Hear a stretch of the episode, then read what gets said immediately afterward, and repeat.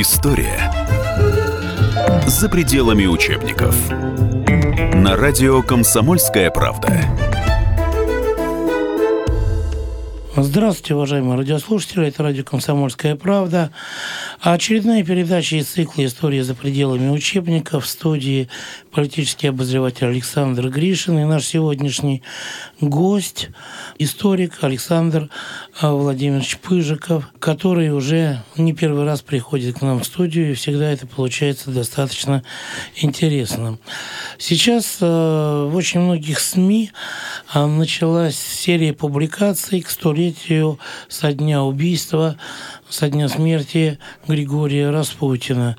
Александр Владимирович позвонил мне и предложил поговорить о Распутине, но не о Григории, а о Распутине номер 2, как он назвал этого человека, который сыграл, если и меньше, то не намного меньшую роль в российской истории. И вот он сейчас в студии. Александр Владимирович. Добрый день. Добрый день. Да, здравствуйте. Слушать, да. Кто же эта загадочная личность? Распутин номер 2. Да, это очень интересный сюжет, который как бы заслонен непосредственно тематикой Григория Распутина, к чему приковано все внимание. А сюжет этот будет сегодня об одном очень скромном, на первый взгляд, да, ничем не примечательном предпринимателе или бизнесмене, там по-нашему говоря, которого звали Карл Ярошинский. Это такой поляк, который проживал в городе Киев. И, собственно говоря, никто о нем ничего особенного и не знал, и ничем он не выделялся все эти годы, за исключением последних 2 лет империи. Особенно осенью 1916 года последовал его такой небывалый коммерческий взлет.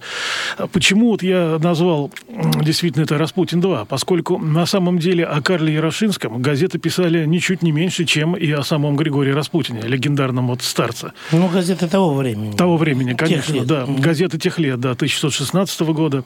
Конечно, Григорий Распутин, он олицетворял как бы такой общий распад в верхах, кризис такой верхов, где произошла десакрализация, собственно говоря, императорской четы. Это мы все знаем, об этом сказано очень мало, особенно сейчас, в ходе этого 100-летнего юбилея с того трагического события.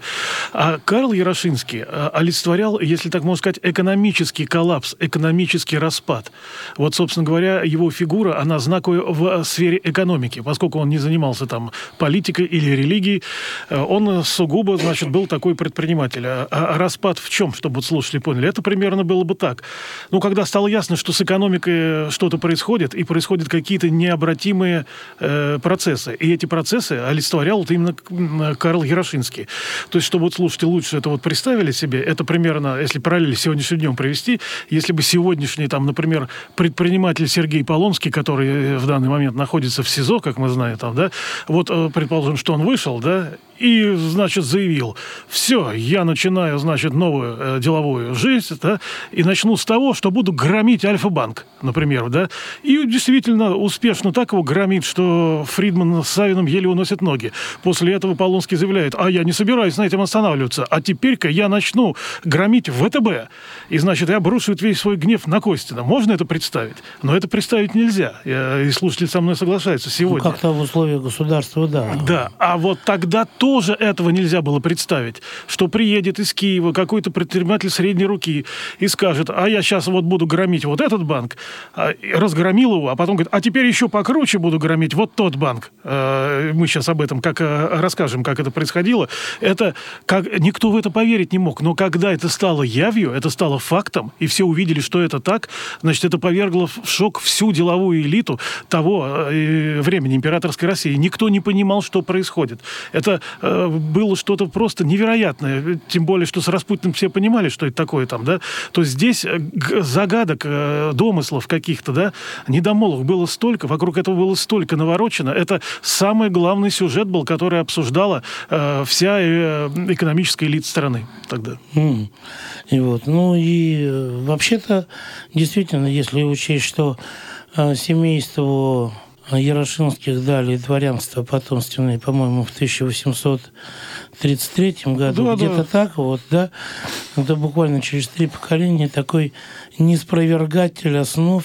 Кстати говоря, поляк, а может быть и не поляк, фамилия ни о чем не говорит. Вот. Я вот читал, что Ярошинский работал на Ротшильдов достаточно успешно, а Ротшильды, они, так сказать, людей другой национальности в партнеры не брали. Вот. Ну и все-таки, как вот это происходило, вообще, когда это началось, с чего, вот, и сам ли он наткнулся на это, и как он обогащался при этом? Конечно, нет, здесь понятно, что вот слово «сам» к такой эпопее, оно не подходит, потому что это просто нереально было замахнуться на это, не то чтобы осуществить. То есть все никто... То есть кто-то за ним стоял, это ни у кого не было сомнений, начиная с осени 16 года, что это подставное лицо, и что это орудует, конечно, не сам, и какая-то рука умело направляет его.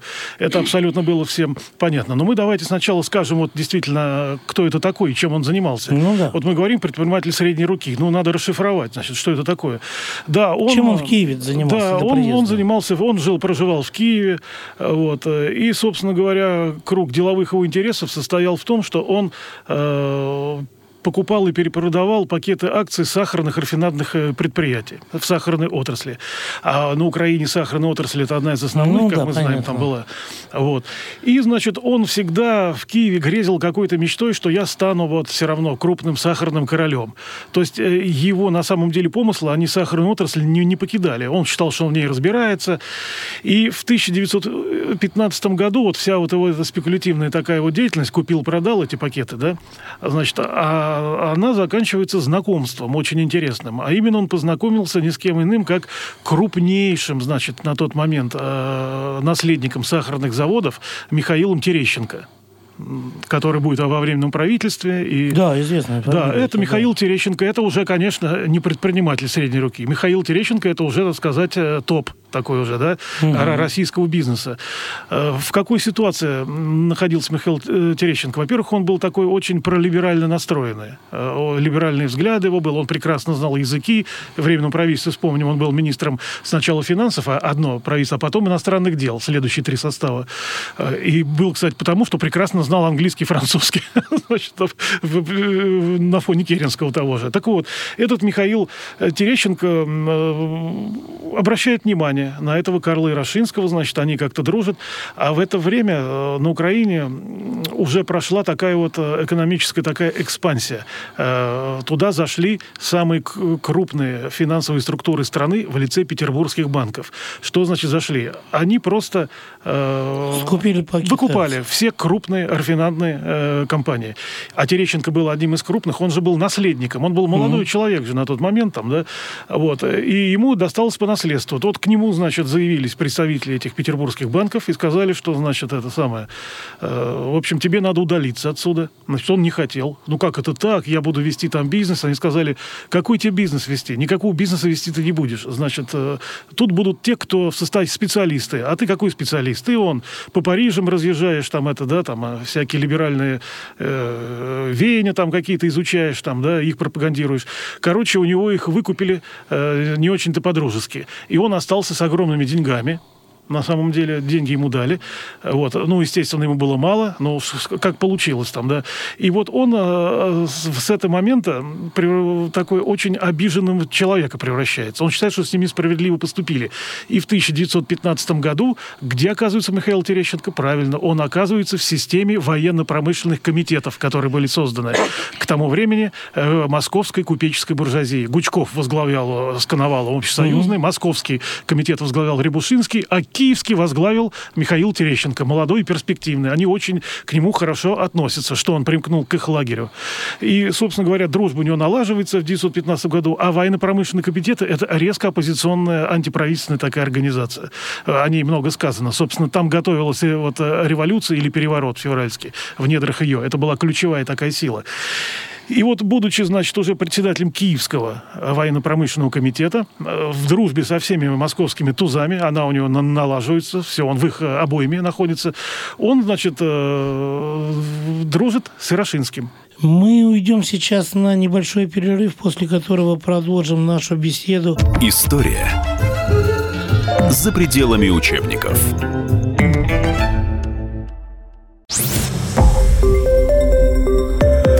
Радио «Комсомольская правда». Более сотни городов вещания и многомиллионная аудитория. Хабаровск 88 и 3 FM. Тюмень 99 и 6 FM. Кемерово 89 и 8 FM. Москва 97 и 2 FM. Слушаем всей страной.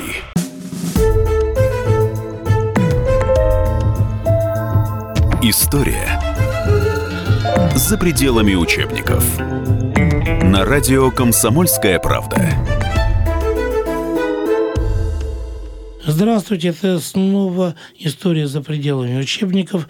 В студии политический обозреватель «Комсомольской правды» Александр Гришин, что, я думаю, понятно уже по тембру голоса моего. И наш сегодняшний гость, историк Александр Владимирович Пыжиков. Мы беседуем об одном историческом персонаже, который, как нам кажется, незаслуженно забыт в наше время. Карл Ярошинский, человек, который попытался захватить российскую банковскую дореволюционную систему. Человек ниоткуда. Ярошинскому деньги в петербургских банках отказывались давать. Говорили, ну, кто ты такой? Ну, что ты не смеши, значит, это самое, никого, людей. И вот он появляется в купеческих банках. В Московском купеческом банке, это в Москве, и в Волжско-Камском банке, который располагается в Петербурге, но, тем не менее, это купеческий банк. Это он, белая ворона такая была среди петербургских финансов в мире. Такая вот, да. И там ему открывают вот эти вот первые кредитные линии, которые уже составляют там миллионы рублей. То есть 9 миллионов в Московско-Купеческом, там 22 в Волжско-Камском. Ему идут навстречу. В Петербургске его на порог не пускали. Здесь идут навстречу. Вот в чем усматривается вот это вот плоды знакомства с Терещенко. То есть он ему открывает двери туда. И вот теперь возникает, естественно, вопрос, зачем он все это делает? Зачем они идут? Вот тут самое главное. Потому что в экономическом смысле самым главным врагом московского купечества всегда, это полвека было, да, это были не просто Петербург, а петербургские банки. Вот это самое главное. Потому что петербургская банковская группа, она олицетворяла собой всю мощь. То есть фактически это была ударная сила правительства экономическая, которая действовала по стратегическому плану правительства. План, который перемалывал, значит, не только какие-то предприятия крупные, а даже отрасли. Вот мы уже сейчас говорили о сахарной. Вот сахарную отрасль переломили они полностью. То есть они вытеснили всех старых собственников на миноритарной роли или вообще. И там уже зашли люди, которые представляли эти петербургские банки. И так было во всех отраслях. И вот эта вот борьба между петербургской банковской группой и московской купеческой элитой, это то, что определяло стержень вообще экономической жизни вот, начала 20 века. И тут появляется на авансцене у нас товарищ Карл, который Ярошинский. А он появляется не случайно. И он, знаете, объявляет когда? Войну, да? Да. Но этому предшествовало еще. Во-первых, вот самое главное, что сначала московские вот эти тузы купеческие, они пытались напрямую входить в капитал питерских банков. И Рябушинский, и Второв, это крупнейшие такие кланы купеческие, они сами непосредственно пытались туда войти, в какой-то банк, закрепиться там. И вот ни одна из этих попыток, войти-то они смогли, скупив там на рынке, потом, значит, как-то расширив там внутри, они пытались завладеть вот русский торгово-промышленный банк. Это крупная структура питерская.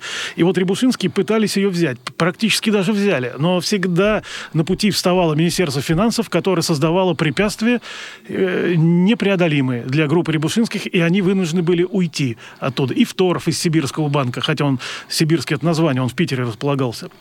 То есть они поняли, что когда они идут непосредственно там с открытым забралом, да, там вот сами, то на их пути вот эти непреодолимые препятствия постоянно возникают и будут возникать. И если они будут действовать таким способом, то, конечно, никакой цели они закрепиться в каком-то банке не достигнут. И отсюда у них родилась, конечно, простая мысль: нужна прокладка.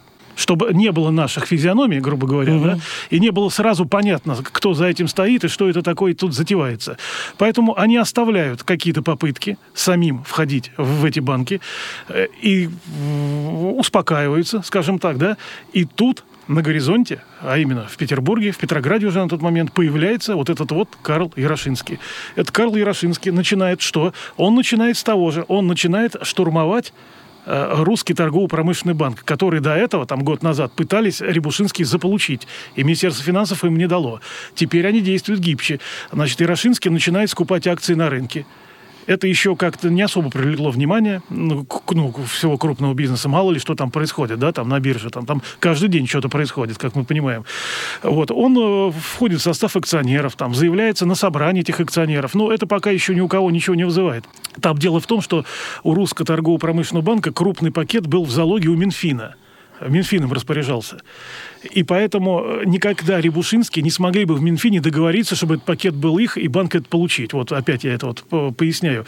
Ярошинский действует уже проще. Во-первых, он говорит, что он хотел бы это сделать, но поскольку он действительно никто там, да, для Министерства финансов, там абсолютно неизвестный человек, он сумел за крупные комиссионные взять одного питерского биржевого дельца, Григория Лесина такого, да. У него был банкирский дом, довольно такой крупный там, да. И этот Григорий Лесин, он работал в фарватере петербургских банков по их заданиям, по их поручениям.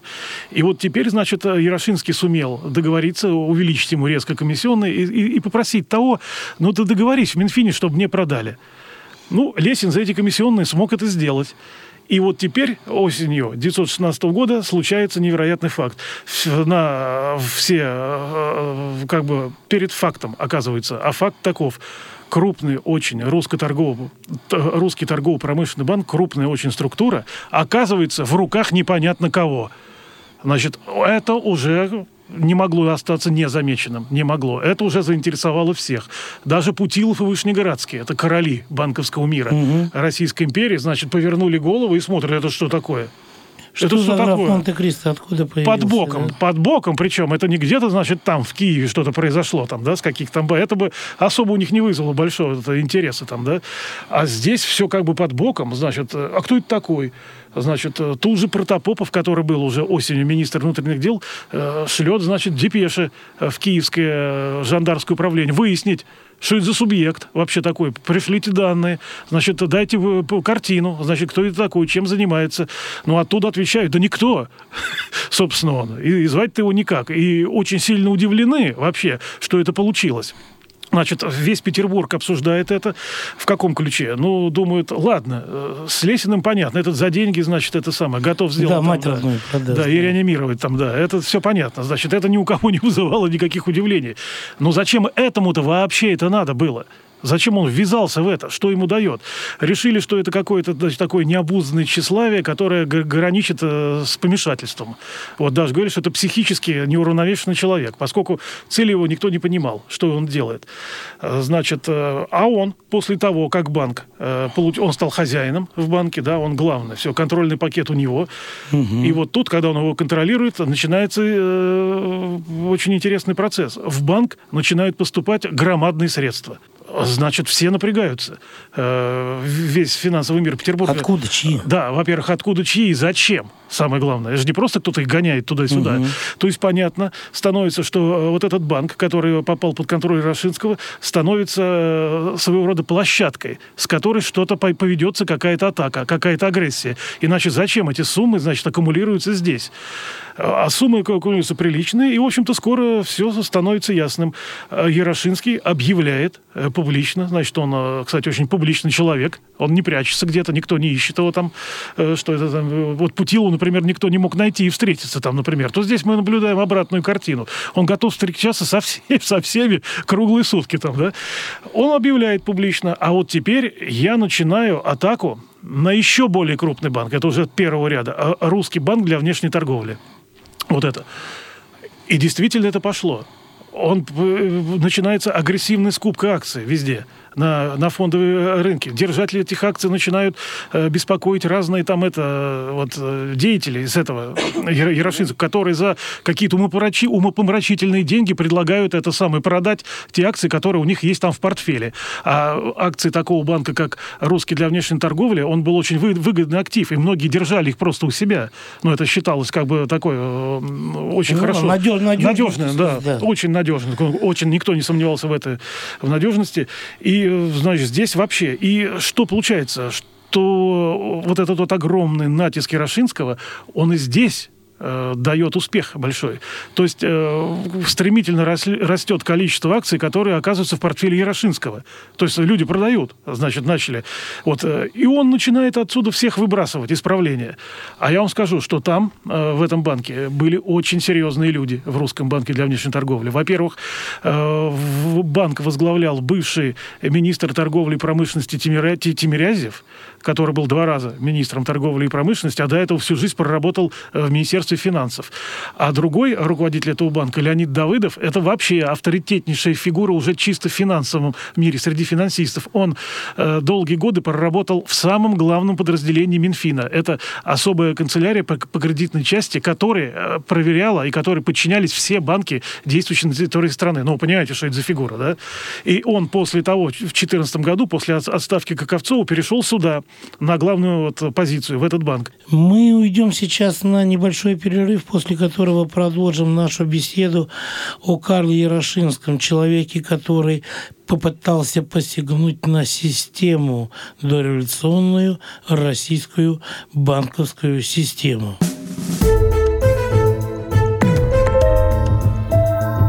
История за пределами учебников.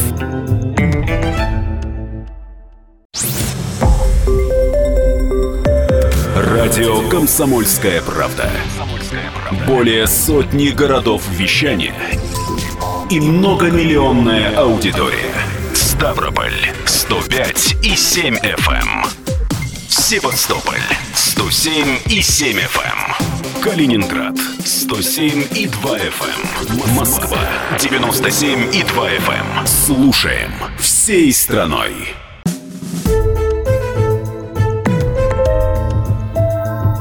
История за пределами учебников. На радио «Комсомольская правда». Здравствуйте, это снова «История за пределами учебников». В студии политический обозреватель «Комсомольской правды» Александр Гришин и наш сегодняшний гость, историк Александр Владимирович Пыжиков. Мы беседуем об одном историческом персонаже, который, как нам кажется, незаслуженно забыт в наше время. Карл Ярошинский, человек, который попытался захватить российскую банковскую дореволюционную систему. Борьба с немецким засильем продолжается. После того, как Русский банк для внешней торговли повержен, ни Тимирязев, ни Давыдов ничего сделать не могут. Он их выгоняет. Сказал, не пускать их вообще сюда, на порог. Кто они такие? Там, это говорит Ярошинский, что повергает в шок всех. Как-то кто такие? Это люди, уважаемейшие в финансовом мире. А он публично заявляет уже о следующей цели. То есть он не останавливается на достигнутом. И следующая цель, она уже конечная, как мы понимаем. 2 самых крупных банка страны. Русско-азиатский, это Путилов, и Петроградский, тогда уже банк, международный банк. Петроградский международный банк, раньше Петербургский до войны, да? Эти Вышнеградский возглавляет. Это все выходцы с Минфинов. То есть вот эти два банка, это самые главные банки страны. Самые главные. Главнее и крупнее которых нет. Все. И активней которых нет, да. И вот он говорит, Ярошинский, а что это мы, мол, терпим, значит, этих ребят? Значит, он так показывал всегда пренебрежение вот к этим опытнейшим финансистам всем, да, с самого начала. И давайте соберемся с силами, говорит он, и начнем атаковать Петроградский международный банк Вышнеградского. Ну, вы представляете, что это такое. То есть, фактически, речь шла о чем? О развале вообще всей питерской банковской группе.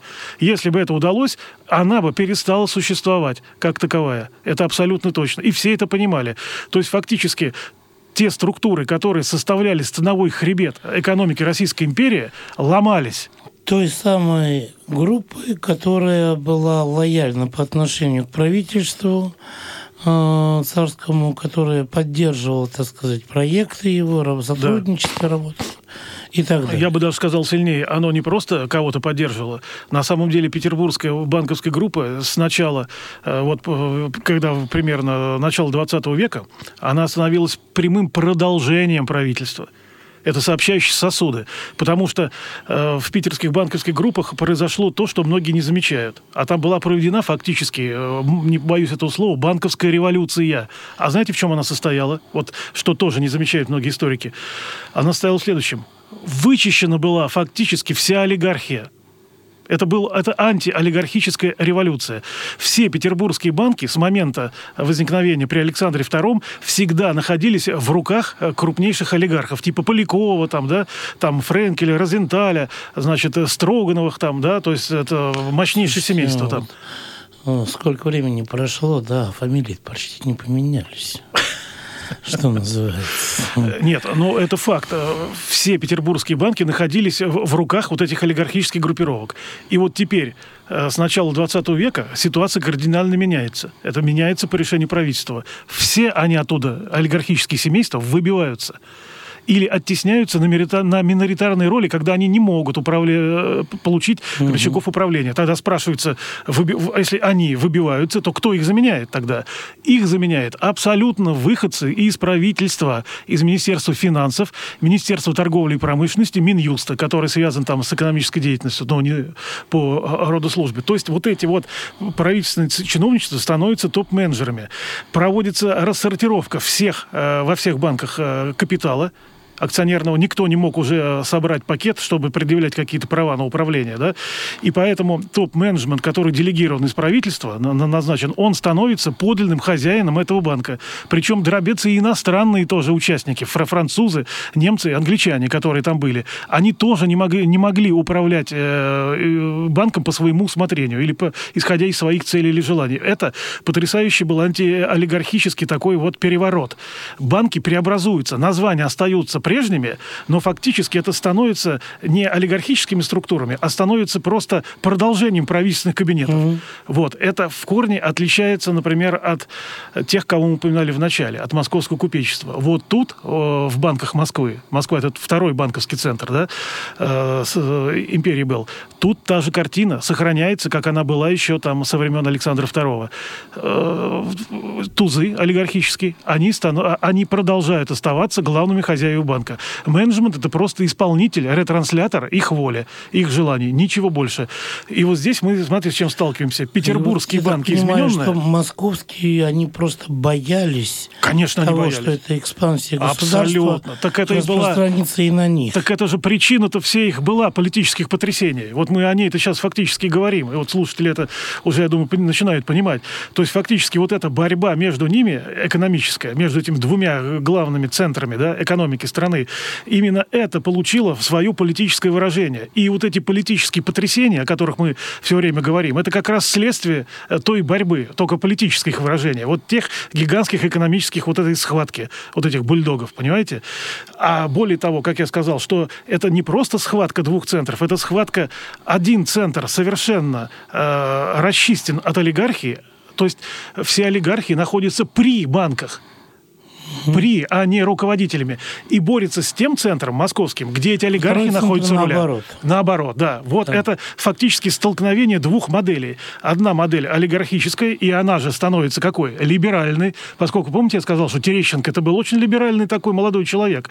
И все эта купеческая элита, которая заправляет в банках, банки при них находятся, они же все окунаются в эти либеральные веяния, что надо всех ограничить, не дать, самодержавие, реакционеров этих убрать, свободу надо, как в Европе, как в Америке надо . То есть там-то действительно олигархи находятся здесь. И они продвигали эту модель, а им противостояла другая модель, эта питерская. Если у меня спрашивают, слушатели подумают, с московской понятно, олигархическая, а это тогда как охарактеризовать? Как ее назвать, чтобы понимать? А очень просто. Это то, что сейчас происходит в Китае. Это то, что в Китае происходит. Это перед нами абсолютно прокитайская модель, если использовать нашу терминологию, конечно, не ту. А почему же прокитайская? Это такая же модель, как сегодня, по которой сегодня управляется и находится в собственности «Газпром», «Роснефть», и так далее и тому подобное. С одним отличием. Менеджмент тот дореволюционный был несравнимо выше нынешнего. Здесь сравнивать нельзя. Это уже нюансы.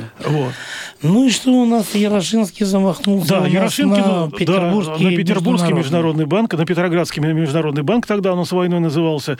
Вышнеградский вышел с ним на переговоры, это главное лицо, и сказал, что отчет, собственно, все это делается. Мол, давай, кредит нужны, мы тебе откроем любую кредитную линию. скупай там сахарные предприятия, хоть там какие еще там это самое, да? Зачем вот доводить до такого дела? А выяснилось, что Ярошинскому ничего, кредитные линии никакие не нужны, кредитные ресурсы ему не нужны. Ему нужно только одно – контрольный пакет этого банка. И выставить вон Вышнеградского с правлением, которое он возглавляет. Вот после этого, когда стало ясно, что... Ярошинский не отступится, и все это дело серьезно, здесь кто кого, никаких компромиссных здесь не просматривалось уже путей, то тогда в дело вступает, конечно, Алексей Иванович Путилов, да, может, да. Угу. То есть это ближайший друг и соратник, значит, Вышнеградского, значит, все собираются и, в общем, здесь наваливаются на Ярошинского. И ресурсов Ярошинского здесь не хватает, чтобы скупить контрольный пакет Петроградского международного банка. Он предпринимает одну попытку, затем вторую попытку, но ни первая, ни вторая не увенчается для него успехом. То есть финальную точку, который знаменовал собой развал питерской группы, ему поставить не удалось. Но вот теперь самое, это как бы канва этих событий. И все-таки возникает вопрос, где он брал деньги-то? Вот откуда? Вот точно. Как это вот... Это вопрос интересует. Иначе ничего не было бы, правильно, если бы у него не было этих средств. Откуда деньги? Вот на самом деле Ярошинского начинает пропагандировать все тоже московское купечество, которое мы сегодня уже неоднократно упоминали. И существует интересное письмо, которое я нашел в архиве. Оно проливает свет на много. Ведь они что хотели сделать, московское купечество? Как следует из этого письма, сейчас я о нем скажу. Они хотели, как только эта группа развалится вся, вот то, что они в сферу своего влияния включат, это, значит, Ярошинский там как бы командует, и хотели украсить вот это новое образование банковское никем иным, а младшим братом Николая II, великим князем Михаилом Александровичем. И вот тут, я думаю, мы начинаем подходить к главному. А кто супруга великого князя Михаила Александровича? А это вот Наталья Брасова в девичестве Шереметьевская. А кто все ее родственники? Все ее родственники всю жизнь работали на фирму, а потом на банк Рябушинских. И вот, собственно, письмо, о котором я говорил, и которое я совершенно случайно обнаружил, когда смотрел другой сюжет, вот, поэтому никто как бы этого письма, занимаясь банками, не будет смотреть этих фондов. Это письмо ее, Натальи Брасовой, к своему супругу, великому князю Михаилу Александровичу, где она говорит, что к ней приходил дядя ее родной, да, который работает у Рябушинских, и, значит, расписывал Ярошинского. И она теперь расписывает все его, значит, качества там хорошие, да, стремления такие позитивные, расписывает своему супругу. И говорит, что вот мнение такое есть в Москве, что неплохо было бы тебе возглавить его дело, украсить. Но не возглавить фактически, он бизнесом заниматься бы не стал, украсить это дело. И, собственно говоря, Ярошинский занимается тем, чтобы вот надавить на этот поганый петроградский финансовый мир, который это Брасова ненавидела всегда. И, кстати, Михаил Александрович, мы знаем, он всегда-то в семье такой был, там, непонятный из-за брака с ней. Он всегда был в контрах с царицей, с Александром Федоровной. Это все продолжалось там, да. И эту Брасу не принимали при дворе, ну, само собой, там, да. То есть у него была масса... До войны его вообще выслали отсюда в Англию. Сказал, что забирай ее и выметайся отсюда там. То есть он претерпел очень много от него. И вот теперь, вы знаете, какой план? На империи Ярошинского возглавляет, украшает родной брат императора. А император, значит, получается на стороне вот тех, кого они громят. Вы понимаете? Это уже с таким скандальным оттенком, значит, что-то намечалось. Я думаю, это помешало, как я понимаю, только одно, что помешало Михаилу Александровичу еще и стать наследником потом, после отречения Николая II. Это его патологическая пассивность.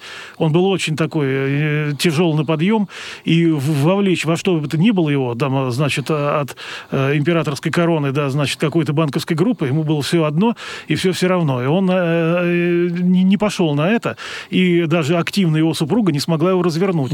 Но на самом деле становится все понятным, что отсюда. И когда я начал смотреть дальше по поводу Ярошинского, как только у Ярошинского начинается огромная финансовая активность, да, то у Рябушинских, наоборот, вся финансовая активность по их предприятиям сворачивается.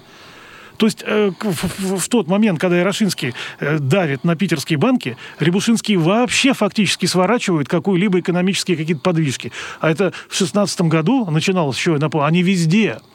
Они везде были. Мы уйдем сейчас на небольшой перерыв, после которого продолжим нашу беседу о Карле Ярошинском, человеке, который попытался посягнуть на систему, дореволюционную российскую банковскую систему.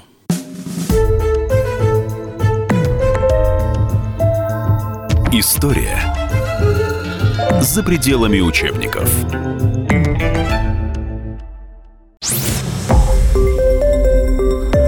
Радио «Комсомольская правда». Более сотни городов вещания и многомиллионная аудитория.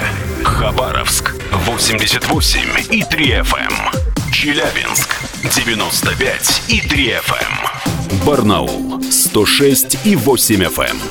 Москва 97,2 FM. Слушаем всей страной.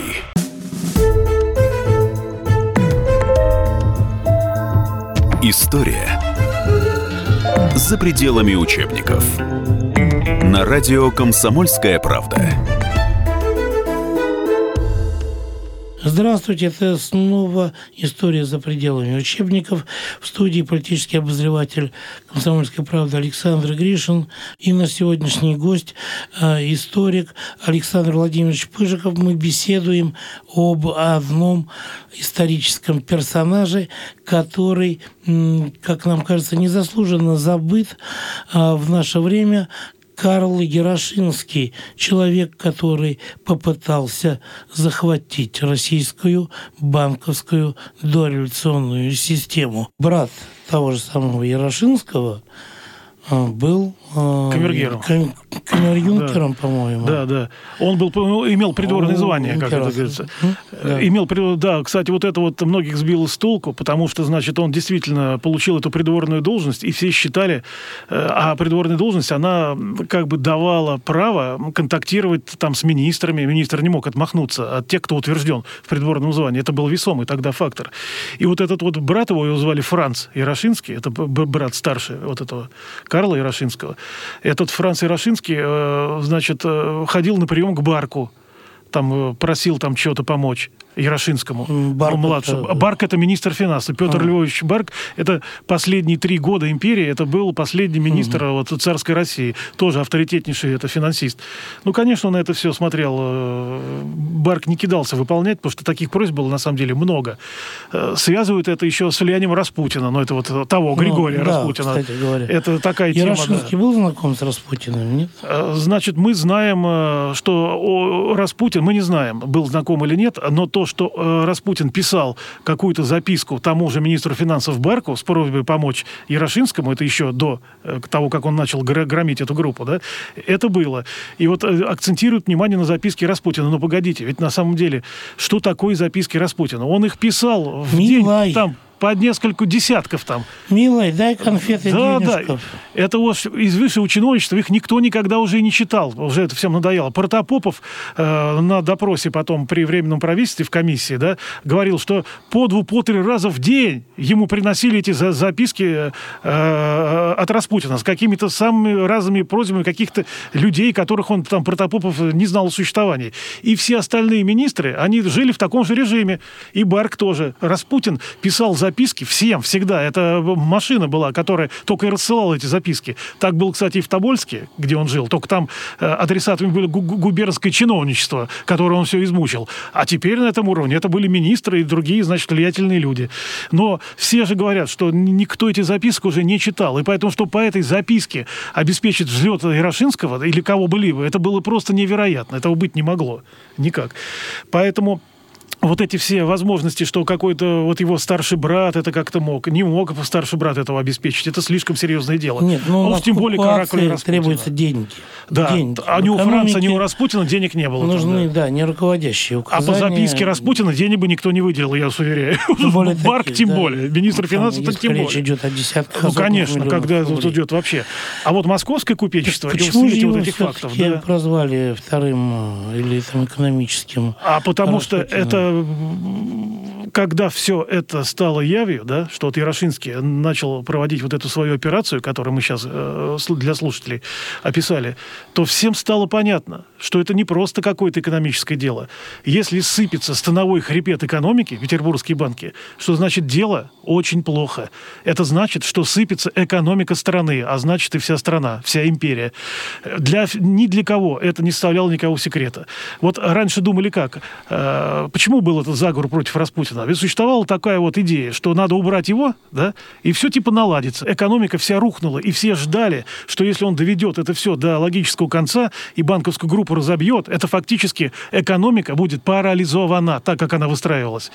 Вот в чем дело. Это потрясение, которое намного было сильнее, чем каракули Распутина там, на самом деле. Потому что это экономика, это не просто там, где псалмы петь там, у вырубы там или еще где-то. Вы вот Полонского вспоминали, а мне на ум другая фамилия приходит, и другая персона Мавроди. А, да, кстати, да. А, кстати, это тоже признак того, что с экономикой российской было не в порядке в 90-е годы, если как Мавроди были на коне. Кстати, Мавроди очень тоже хорошо, да, хорошее сравнение. Ну, представляешь, что он тогда делал? Он же там пытался шантажировать Мавроди правительство даже. Ну, ведь тоже... С этими вкладчиками. Ведь, понимаете, ведь тоже миллионами. На самом деле откуда... Откуда капитал-то появится? Ну что вы, расскажите мне про то, что первоначальный капитал от нехалявчика у него появился, да?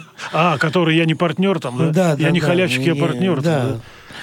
Вот. Ну, да, давайте, на самом деле, я думаю, эта тема еще ждет своего расследования. Наверное, да, ждет. Откуда у Мавроди первоначально появилась деньги? Ну, вот видите, Ярошинскую через 100 лет мы распутали, значит, Мавроди тоже не быстрее. Мавроди, да? Наверное, все-таки надо быстрее, да. Ну, надеюсь, займутся кто-нибудь этим сюжетом. Да, вернемся. Но вот в отличие от Распутина, Ярошинского никто не грохнул.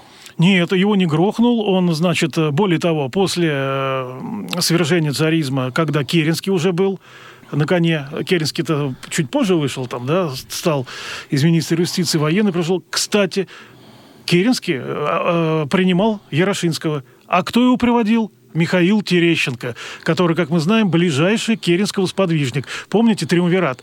Керенский, Терещенко, Некрасов. Вот это вот было. Их называли еще партия друзей Керенского. Их Катинская речь поразила. Не помню, но вам верим. Да, то есть партия друзей Керенского. Кстати, когда Некрасов из этого триумвирата женился, он женился там в июне где-то, то шафером на свадьбе были Терещенко и Керенский. Ну, то есть это неразлучные друзья были. Вот. И Керенский неоднократно принимал Ярошинского, причем об этом даже есть сам Керенский это говорит, что я принимал такого-то деятеля, я его помню, там это самое, да. Он все время носился какими-то финансовыми планами умопомрачительными. А Терещенко говорил, это наш человек, значит, всегда, это нормально, надо вот послушать его, Александр Федорович, вот это, да. То есть вот эта связь с Терещенко, о которой мы говорили применительно к 1915 году, когда Киевский ВПК был образован во главе с Терещенко, и он Ярошинскую потянул, это все сохранялось и в ходе временного правительства. Кстати... Слушайте, да черт на 90-е похоже. А исчез Ярошинский, ну как бы он лишился опоры, это корниловский метис. И третий персонаж вылезает. Это кто? Березовский. А, ну да. У нас сегодня параллельно. Тоже все время с планами, с какими-то, с прожектами. Еще какие? Еще один краше другого, как говорится там, да. Просто... Ярошинский закатился с корниловским мятежом, потому что после корниловского вот этого выступления, когда вообще непонятна роль Керенского, вот это вот все было там в нем, то ситуация просто обвалилась. Мы это знаем с сентября. Она уже просто обвалилась, она уже сползала тогда-то, с июня месяца, когда вот поражение от немцев на фронте было. А после корниловского это всем было ясно, что все это просто не ухудшается, а просто валится процесс. Все. Уже все это развалилось, и все валится беспорядно. И, кстати, тогда-то его отвернулись от Ярошинского, и уже в московской прессе, коммерческой, например, газете «Коммерсант», я уже обнаружил статьи после корниловского мятежа анти-ярошинского, которые назывались «Шатающиеся миллионы». Вот такое пренебрежительно так.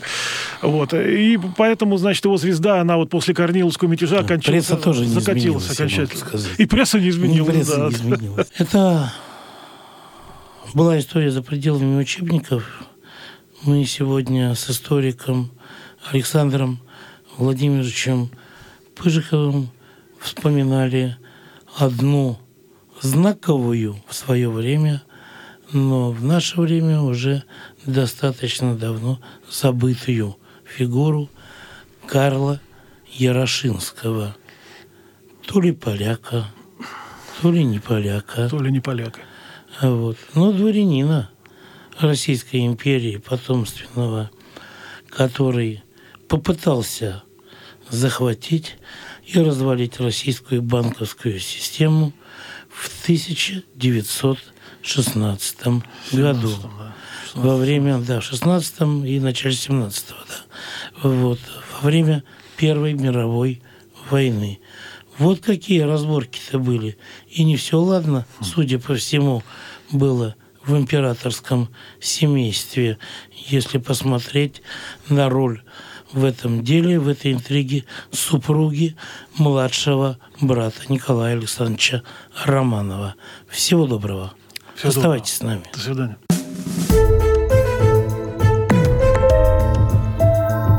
История за пределами учебников.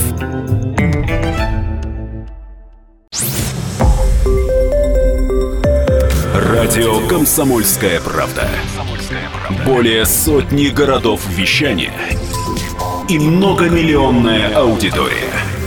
Таганрог 104,4 FM, Ставрополь 105,7 FM, Тюмень 99,6 FM, Москва 97,2 FM. Слушаем всей страной.